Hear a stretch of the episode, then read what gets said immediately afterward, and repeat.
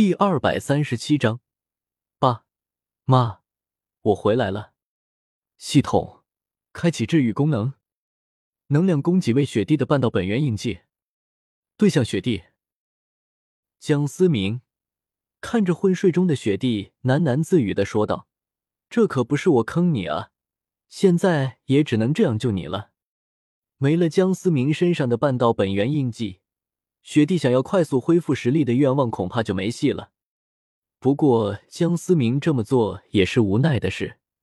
雪帝此刻这边还有气息存在，但是和死了也没什么差别了。体内的力量几乎被抽绝殆尽，本源已经几乎已经枯绝，如今就剩这一口气了。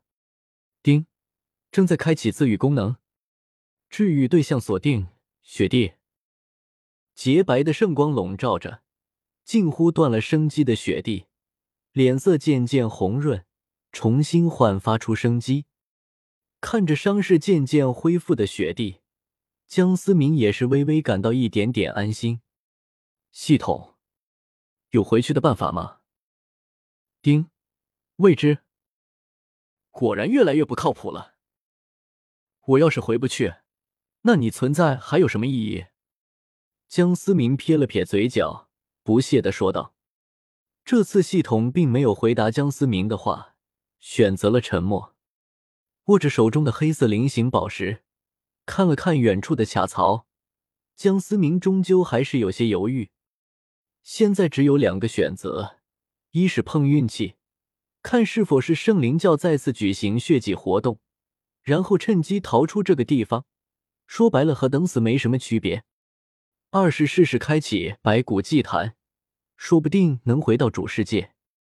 虽然根据青年的话，开启白骨祭坛便能回归有事情，但是连他自己未曾开启过祭坛，江思明不能肯定开启后到底会发生些什么。主世界，江思明眼神中浮现出些许的伤感，有的会想起当初在极北之地的奇怪空间中的画面。说真的。江思明有些害怕，害怕如果真的能回去，可能已经物是人非了。也不知道那破旧的小院子还在不在了，也不知道啊，住在小院子里的人还在不在了。什么世界？嗯，江思明愣了愣，发现怀中的雪帝竟然这么快就苏醒了过来。你醒了？你这次可把我给害惨了。你说你那天犯什么大小姐脾气？咱俩现在处境可是有点堪忧，江思明转移话题的说道。雪帝微微低了低头，有些沉默。这次确实是凶险无比，雪帝本已经绝望，然而又被江思明救了下来。雪帝此刻的心情十分的复杂，几十万年古井不波的心境此刻却有些动荡了。对不起，啥子？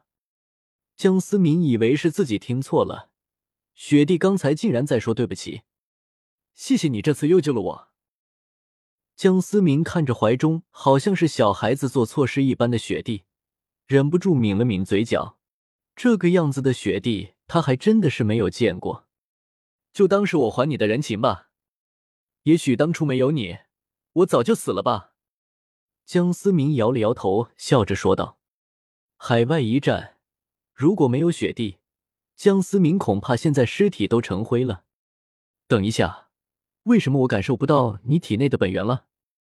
雪帝突然皱了皱眉头说道：“那必须没了，不然你以为你为什么这么快就醒了，而且伤势还都恢复了？刚才你都快嗝屁了，不动用你那半道本源，我拿什么救你啊？”江思明有些无奈的摊了摊手说道：“哦。”雪帝看着情绪有些激动的江思明，竟然没有反驳，反而是乖巧的答应了一声。当然，咱们的钢铁大直男江思明一点也没有察觉到。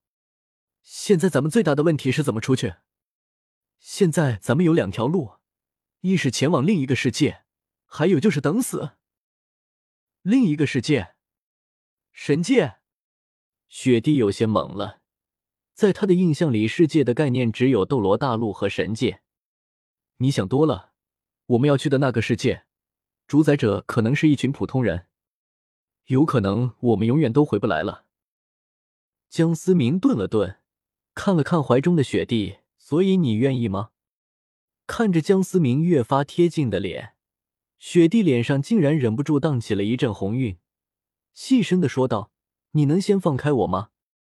江思明这才发现自己还一直抱着雪地呢，有些尴尬的放开了手。真的没有办法回去了吗？雪地担忧的问道。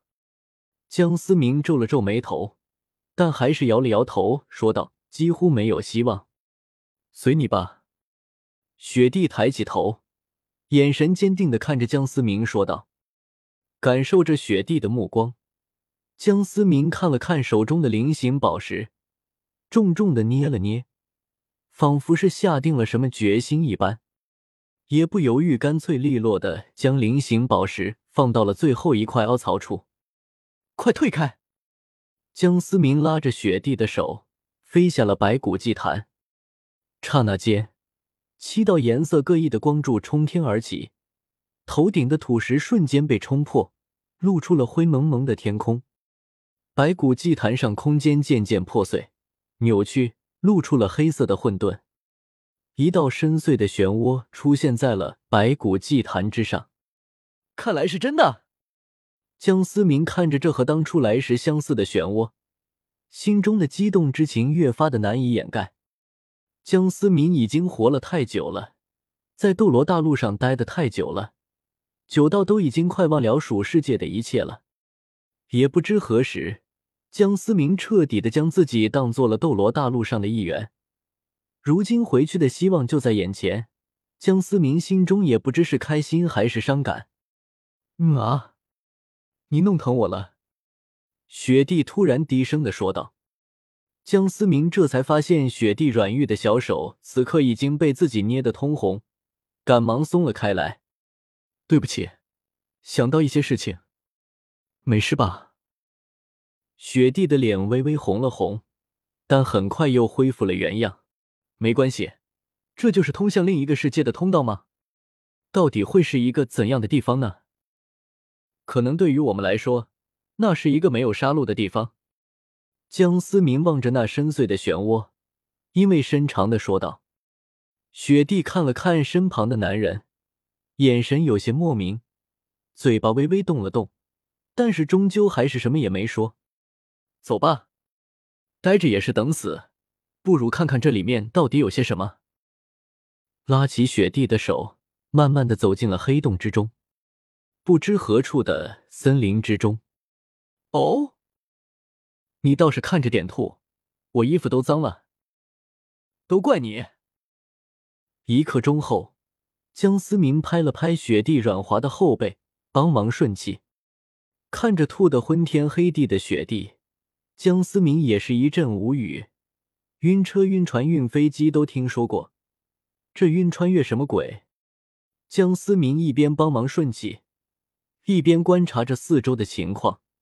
看着这些记忆里的柏树、杨树，江思明心中的莫名之感越发的深刻。爸妈，我回来了。